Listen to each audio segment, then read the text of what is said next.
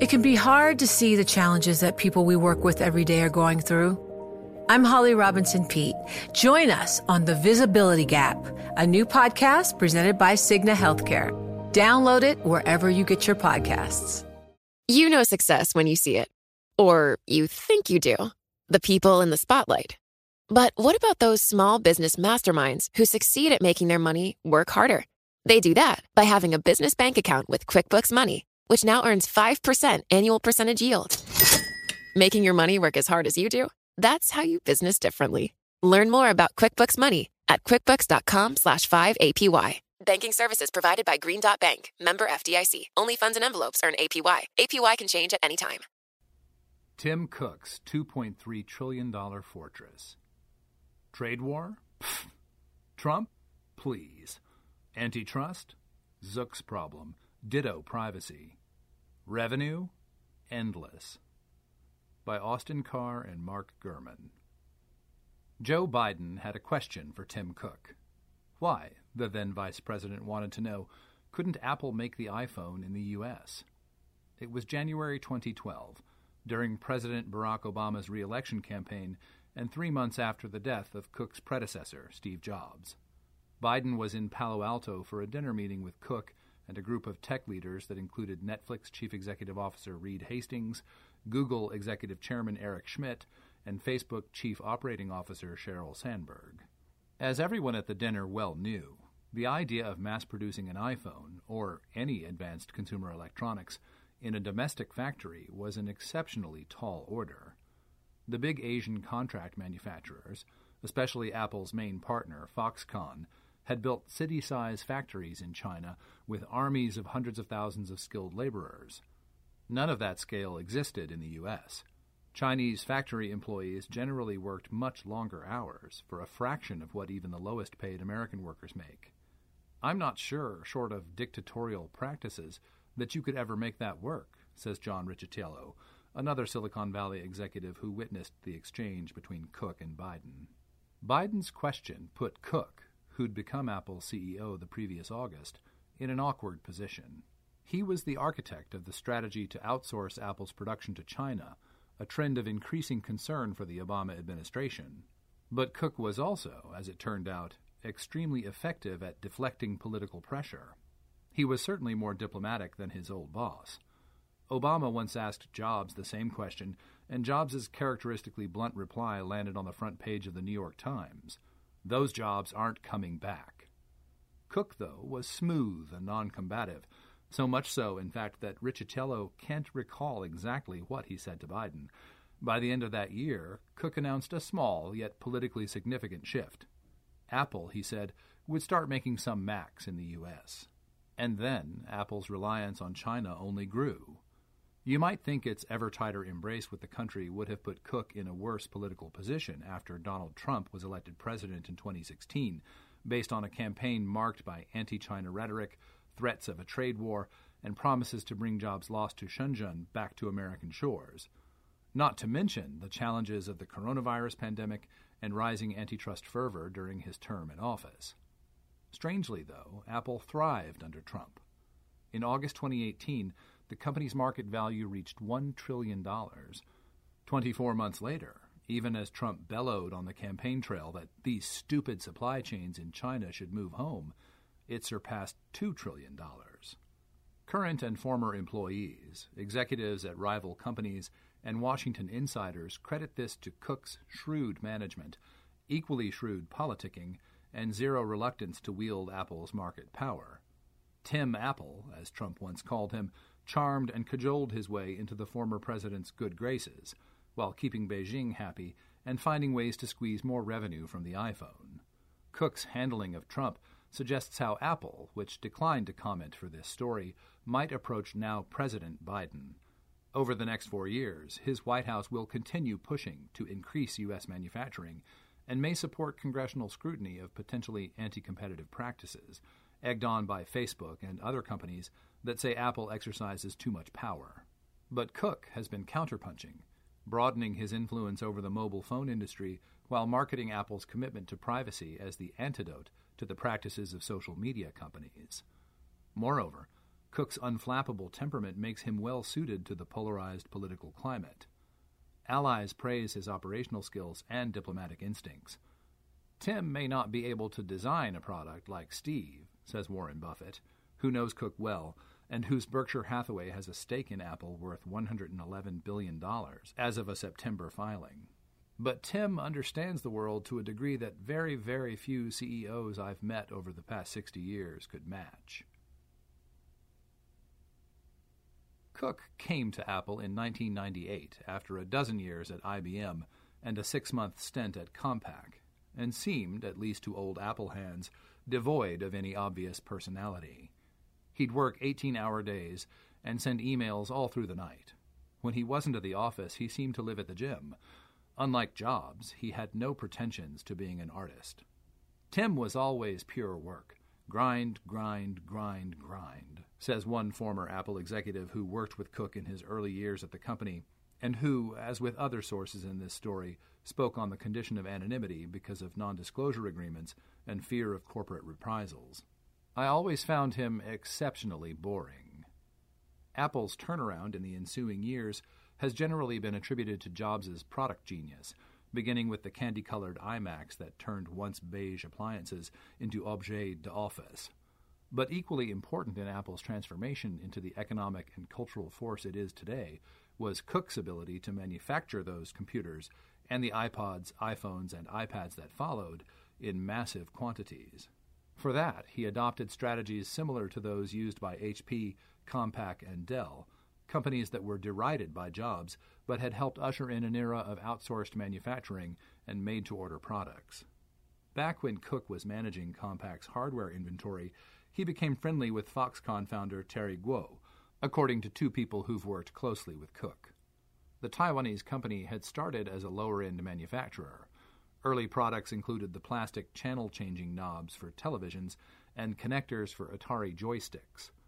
But by the late 1990s, Foxconn had graduated to more complex manufacturing, such as making computer chassis for Compaq. Foxconn eventually moved on to other PC parts, which it produced in sprawling factories around Shenzhen, near component suppliers. By the time Cook joined Apple, these centralized factory hubs were far more efficient than anything in the U.S.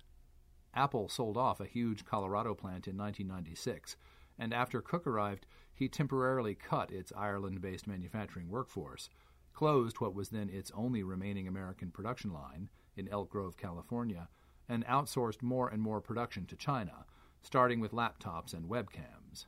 The Elk Grove facility is now used for refurbishing and repairs. Cook's global supply chain greatly improved upon the fabrication approaches that Dell and Compaq had developed.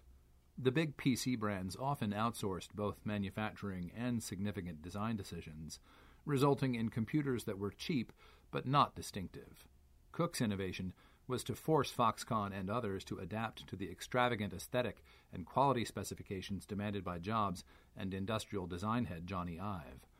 Apple engineers crafted specialized manufacturing equipment and traveled frequently to China, spending long hours not in conference rooms as their PC counterparts did, but on production floors, hunting for hardware refinements and bottlenecks on the line. Contract manufacturers worked with all the big electronics companies, but Cook set Apple apart by spending big to buy up next generation parts years in advance and striking exclusivity deals on key components to ensure Apple would get them ahead of rivals.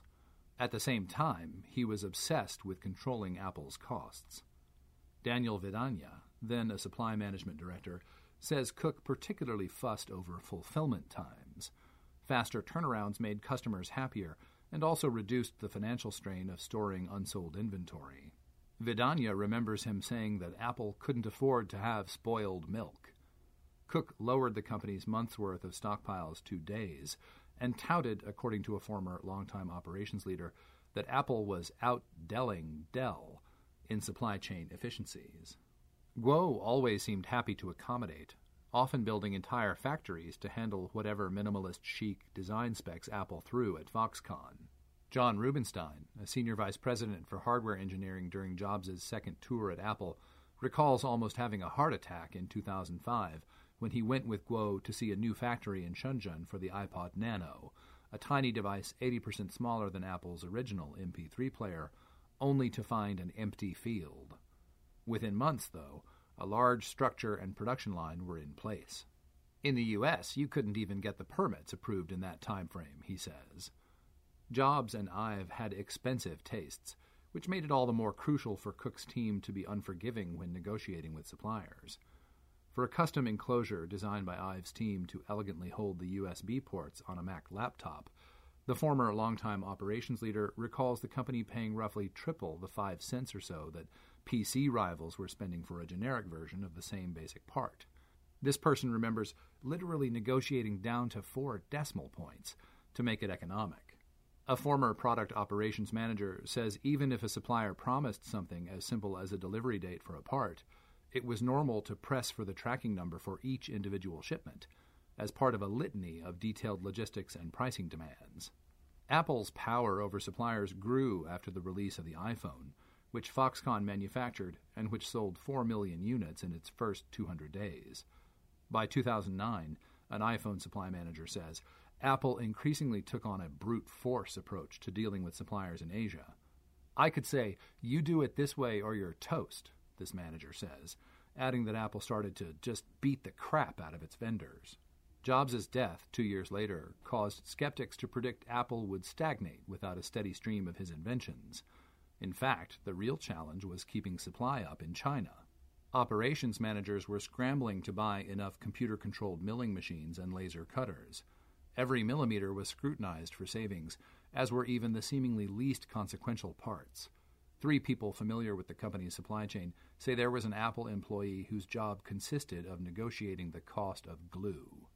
In the post Jobs Apple, Ive's influence began to wane, while Cook asserted a more cost conscious approach to new products.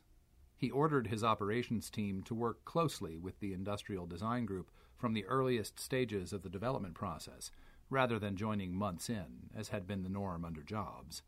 The 2014 iPhone 6 was the poster child of this transformation, according to a person involved in the product's development. While the device had complex internal components and a larger screen, it dropped the diamond polished edges and the precisely cut glass parts of the back of the iPhone 5 and 5S, which had been difficult to produce.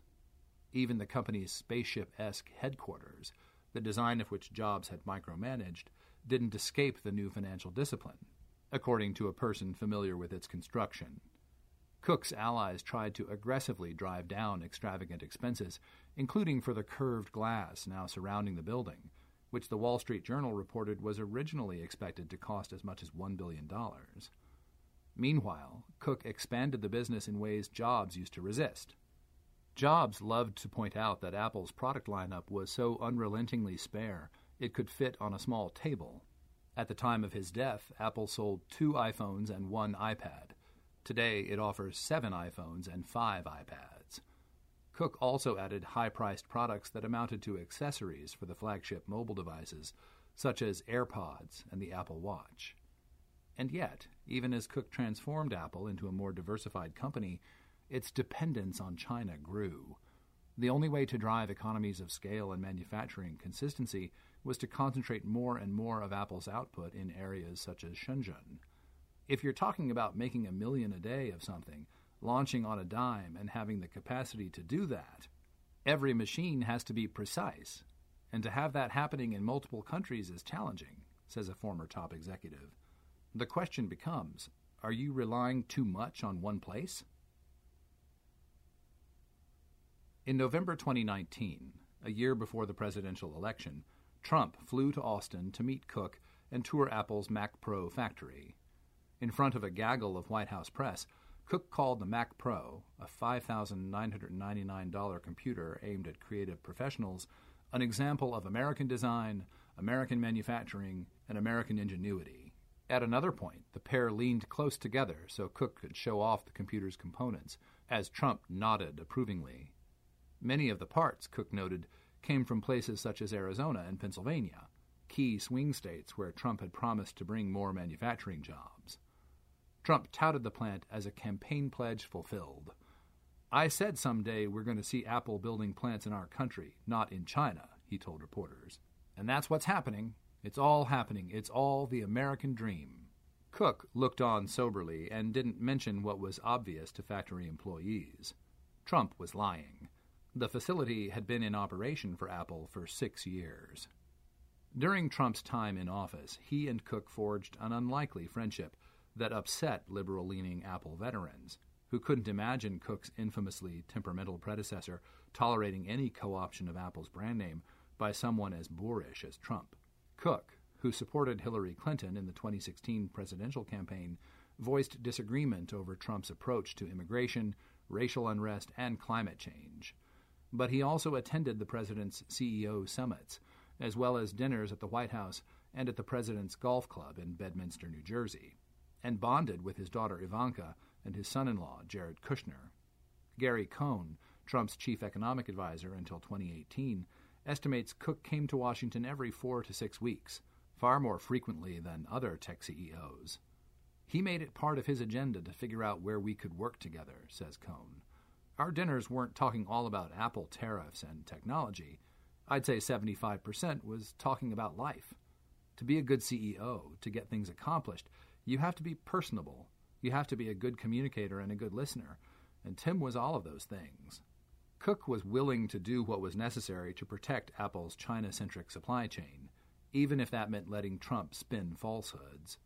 Trump told the Wall Street Journal in mid 2017 that Cook personally promised to build three big plants, beautiful plants, in the U.S which was false as well, and which Apple declined to correct. After the photo op in Austin, Trump tweeted, Today I opened a major Apple manufacturing plant in Texas that will bring high paying jobs back to America. Apple let that one slide, too. Current and former employees familiar with the Mac Pro's development say the Texas event was an embarrassment. The factory had undergone some remodeling since it was first used to assemble the Mac Pro in 2013. But again, it wasn't new. Moreover, Flex Limited, the contract manufacturer that operates the Austin plant, prepped for the event by manicuring the production floor as if it were a stage set. New computers were put on display to look like we're selling these things like hotcakes, recalls one engineer. Many employees were given the day off, and the select few allowed to stay were mostly pretending to work in the background in their blue uniforms, according to another staffer. It was very much a show, this person says. Cook seemed to understand that though Apple was vulnerable to Trump's anti China bellicosity, he also could use the company's reputation and his glad handing as enticement for a president who craved mainstream business validation. Tim was very good at giving the president optics because Apple is an iconic consumer brand, says a former senior Trump administration official. You've got their CEO working with the White House, sitting in meetings, traveling with Ivanka. You always want to attach yourself to a good brand. The Texas factory itself had long been a disappointment, according to former employees who worked on the project since its Obama era inception. It was an experiment to prove that the U.S. supply chain could work as good as China's, and it failed miserably, says a former senior manager. Apple chose to produce the first iteration of its assembled in USA Mac Pro in Austin in 2013 because it was expensive and sold in low volume, which allowed more margin for cost overruns while ensuring that any losses wouldn't be disastrous, according to people familiar with the matter. The Mac Pro is also much bigger than a smartphone, meaning that in theory it should have been easier to make than something as compact and exacting as an iPhone or Apple Watch. But then supply chain managers saw an early mock up of the cylindrical design that Ive's team had created which made the Mac Pro look like something out of Star Wars. Apple's partners in Asia had been able to handle such oddball design specs, but employees involved with the U.S. Flex factory, who'd been expecting a boxy shape that resembled previous versions of the device, were alarmed. They initially worried about having to fit square parts in a circular case, according to a former senior level Apple employee.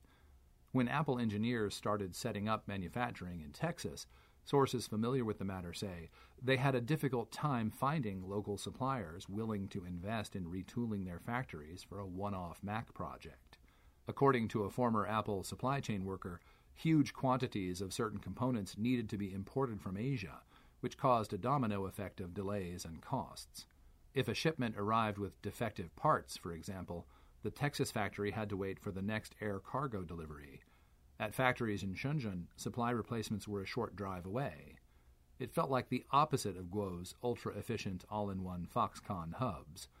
We really emphasized with the suppliers to triple check their product before they put it on a plane to Texas, this worker says. It was a pain. Recruiting was another challenge. Skills common at Foxconn were harder to find in the U.S., where new hires might have worked previously at a Costco rather than at a different electronics factory. An ex Apple product engineer remembers the team struggling to determine why circuit boards coming off the assembly line were crooked. They ultimately traced the problem to a single worker who was inexplicably screwing in parts from left to right instead of by the numbered order Flex provided. Scrap was high at first, and several sources say the teams missed their initial delivery and cost targets.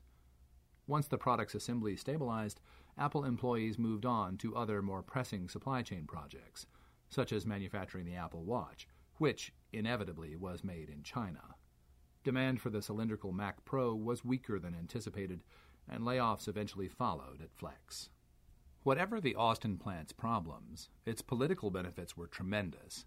In September 2019, the U.S. granted exemptions on tariffs for importing multiple parts key to the Mac Pro's future. Days later, Apple said it would make a new version of the computer, which the company redesigned into a simpler boxy case in Texas. During his November 2019 factory tour, Trump said he'd be looking into more tariff relief for Apple, which it received in subsequent months on the iPhone, iPad, and Apple Watch. Cook later gave Trump the first of the new Mac Pro model produced at the Austin factory, according to a White House disclosure form. Still, a person familiar with the Austin plant says it struggles even today. In a statement, Flex says it is very proud of our excellent production capabilities and sustainable innovative supply chain solutions. Meanwhile, Apple has moved some production of AirPods to Vietnam and iPhones to India, where the company has run into scale and quality issues too. More significant manufacturing diversification is likely to take years, even as Cook faces pressure to decouple from China over censorship, human rights violations, and criticism about labor conditions at mainland factories. In an all hands meeting last year, an employee asked Dan Riccio, then Apple's hardware chief, why the company continues to build products in China given these ethical problems. The crowd cheered. Well, that's above my pay grade, he responded, before adding that Apple was still working to expand its manufacturing presence beyond China. Not even the COVID pandemic, which temporarily shuttered Foxconn factories in early 2020, could loosen China's grip on the bulk of Apple's iPhone production. While commercial flights in and out of China were suspended, Apple chartered private jets to fly hundreds of employees to the country to oversee production and testing and ensure the new models hit before the critical holiday season, according to a person familiar with Apple's logistics. A longtime Apple operations manager also notes that Foxconn was still able to produce early versions of the 2020 iPhone, even at the height of the pandemic. There is no way you can just move away from China, especially at Apple's volumes, this person says. On January 27, Apple announced there are now more than 1 billion active iPhones in the world. It's a stellar achievement for Cook to have navigated these unprecedented times for Apple's supply chain with a cold tech war between the US and China. If you look back at the last few years, many investors were betting that it was going to blow up and be a huge black cloud over Apple, says Wedbush securities analyst Dan Ives who believes the company, which had a market cap of $2.3 trillion as of early February, could hit $3 trillion in the next 12 months. He's done a great job being an unofficial ambassador between the Beltway and China. Even with Trump out of the White House, Cook's tightrope tiptoeing isn't finished. Two days before Apple's earnings report, Biden announced a Buy American initiative to boost U.S. production. I don't buy for one second that the vitality of American manufacturing is a thing of the past, he said. In many ways, Cook is now applying the lessons Apple learned building its China manufacturing network to other parts of the business. Its operational prowess has enabled it to churn out more product permutations and accessories. And just as Apple uses its awesome buying power to extract concessions from suppliers, it's now using its control over an equally impressive digital supply chain which includes the company's own subscription services, as well as third party apps, to generate greater revenue from customers and software developers. In an October report on the tech industry, the House Antitrust Subcommittee said this influence of its App Store amounted to monopoly power and recommended that regulators step in. Apple disputed the characterization, but software developers including Spotify, Epic Games, and Facebook made similar allegations. Facebook CEO Mark Zuckerberg in January accused Apple of using their dominant platform position to interfere with apps and targeted advertising. In August, Epic sued Apple, alleging that it maintains a stranglehold on mobile phone developers by forcing them to use its Apple Store and billing system and taking up to a 30% cut of revenue in the process. Epic CEO Tim Sweeney says that though he's a fan of Cook and Jobs for disrupting an industry once dominated by the likes of IBM and Microsoft, he believes Apple is behaving like its old arch nemesis. They do a lot of things that we think are awesome and totally support, and they do some things that we think are just wrong, he says. This summer, Epic launched an ad campaign to pressure Apple to let it handle in app purchases in its popular video game Fortnite, and therefore avoid paying Apple sales fees. It included a viral YouTube video riffing on Apple's famous 1984 ad, with a Cook like character playing the villainous IBM Big Brother role. Cook, of course, worked at IBM in 1984. None of this has seemed to throw Cook or Apple. The company countersued Epic in September, and in late January, Cook went after Facebook, suggesting that those criticizing his company's privacy policies simply wanted to harvest more personal data and that regulators should scrutinize social media instead of Apple. If a business is built on misleading users, on data exploitation, on choices that are not choices at all, then it doesn't deserve our praise, it deserves reform, he said in a speech delivered over video chat at a privacy conference. Around the same time, amid yet another surge in COVID cases and continued economic uncertainty, the company reported revenue of $111 billion for the previous quarter, a record.